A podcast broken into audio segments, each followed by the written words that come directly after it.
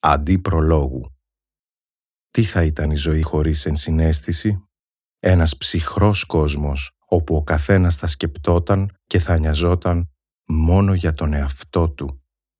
Είναι τόσο σημαντικό να κρατάμε χώρο μέσα μας για τους άλλους, να νιώθουμε ο ένας τον άλλον, να αγκαλιάζουμε και να φιλάμε τους ανθρώπους γύρω μας, να νιώθουμε το σώμα τους και να μοιραζόμαστε ενέργεια, γιατί αυτό μας θυμίζει ότι είμαστε όλοι άνθρωποι, φτιαγμένοι από σάρκα και συναισθήματα. Ο σημερινός κόσμος στερείται ενσυναίσθησης, κυρίως επειδή όλα συμβαίνουν στο διαδίκτυο και οι άνθρωποι γίνονται likes και αριθμοί. Όλοι βιώνουν κάτι εξωπραγματικό και εικονικό και λανθασμένα νομίζουν πως είναι ευτυχία. Έτσι, όταν βλέπουμε κάτι που ρίχνει τη διάθεσή μας, μπορούμε εύκολα να το αγνοήσουμε, απλά σύροντας ή αλλάζοντας το περιεχόμενό του. Αυτό που δεν καταλαβαίνουμε είναι ότι αυτός ο εικονικός τρόπος ζωής πίσω από μία οθόνη μειώνει τα επίπεδα ενσυναίσθησης δραματικά και μας κάνει λιγότερο ανθρώπινους.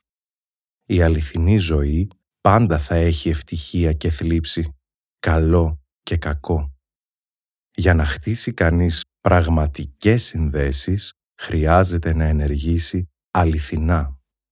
Δεν πρέπει να είμαστε εκεί μόνο στις καλές στιγμές, αλλά πολύ περισσότερο στις δύσκολες στιγμές των άλλων.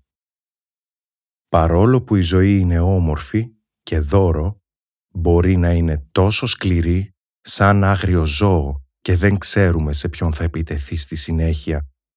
Το μόνο που μας πρέπει είναι να φερόμαστε στους ανθρώπους γύρω μας με αγάπη, καλοσύνη και ενσυναίσθηση για να τους βοηθήσουμε να θεραπευτούν.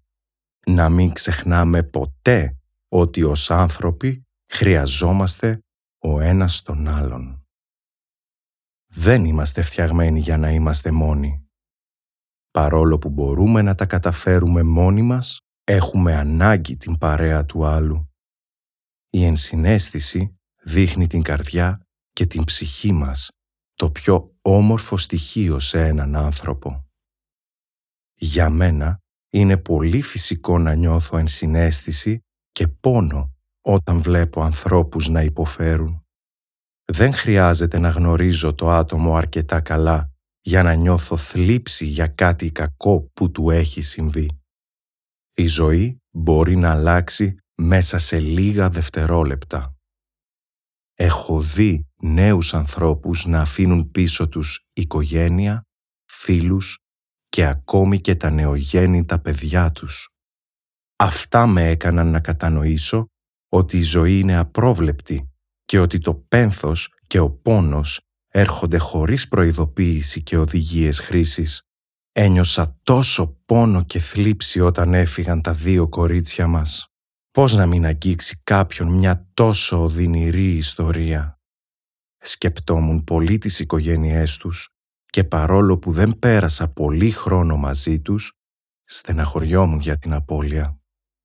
Βρέθηκα να κλαίω τόσο βαθιά που μου έδειξε πόσο χώρο κρατάω για τους ανθρώπους γύρω μου και πόσο εύθραυστη είναι η καρδιά. Αυτό πιστεύω, ότι ο κόσμος χρειάζεται πιο μαλακές και συμπονετικές καρδιές. Γκέντζε, Σεπτέμβριος δύο χιλιάδες είκοσι ένα.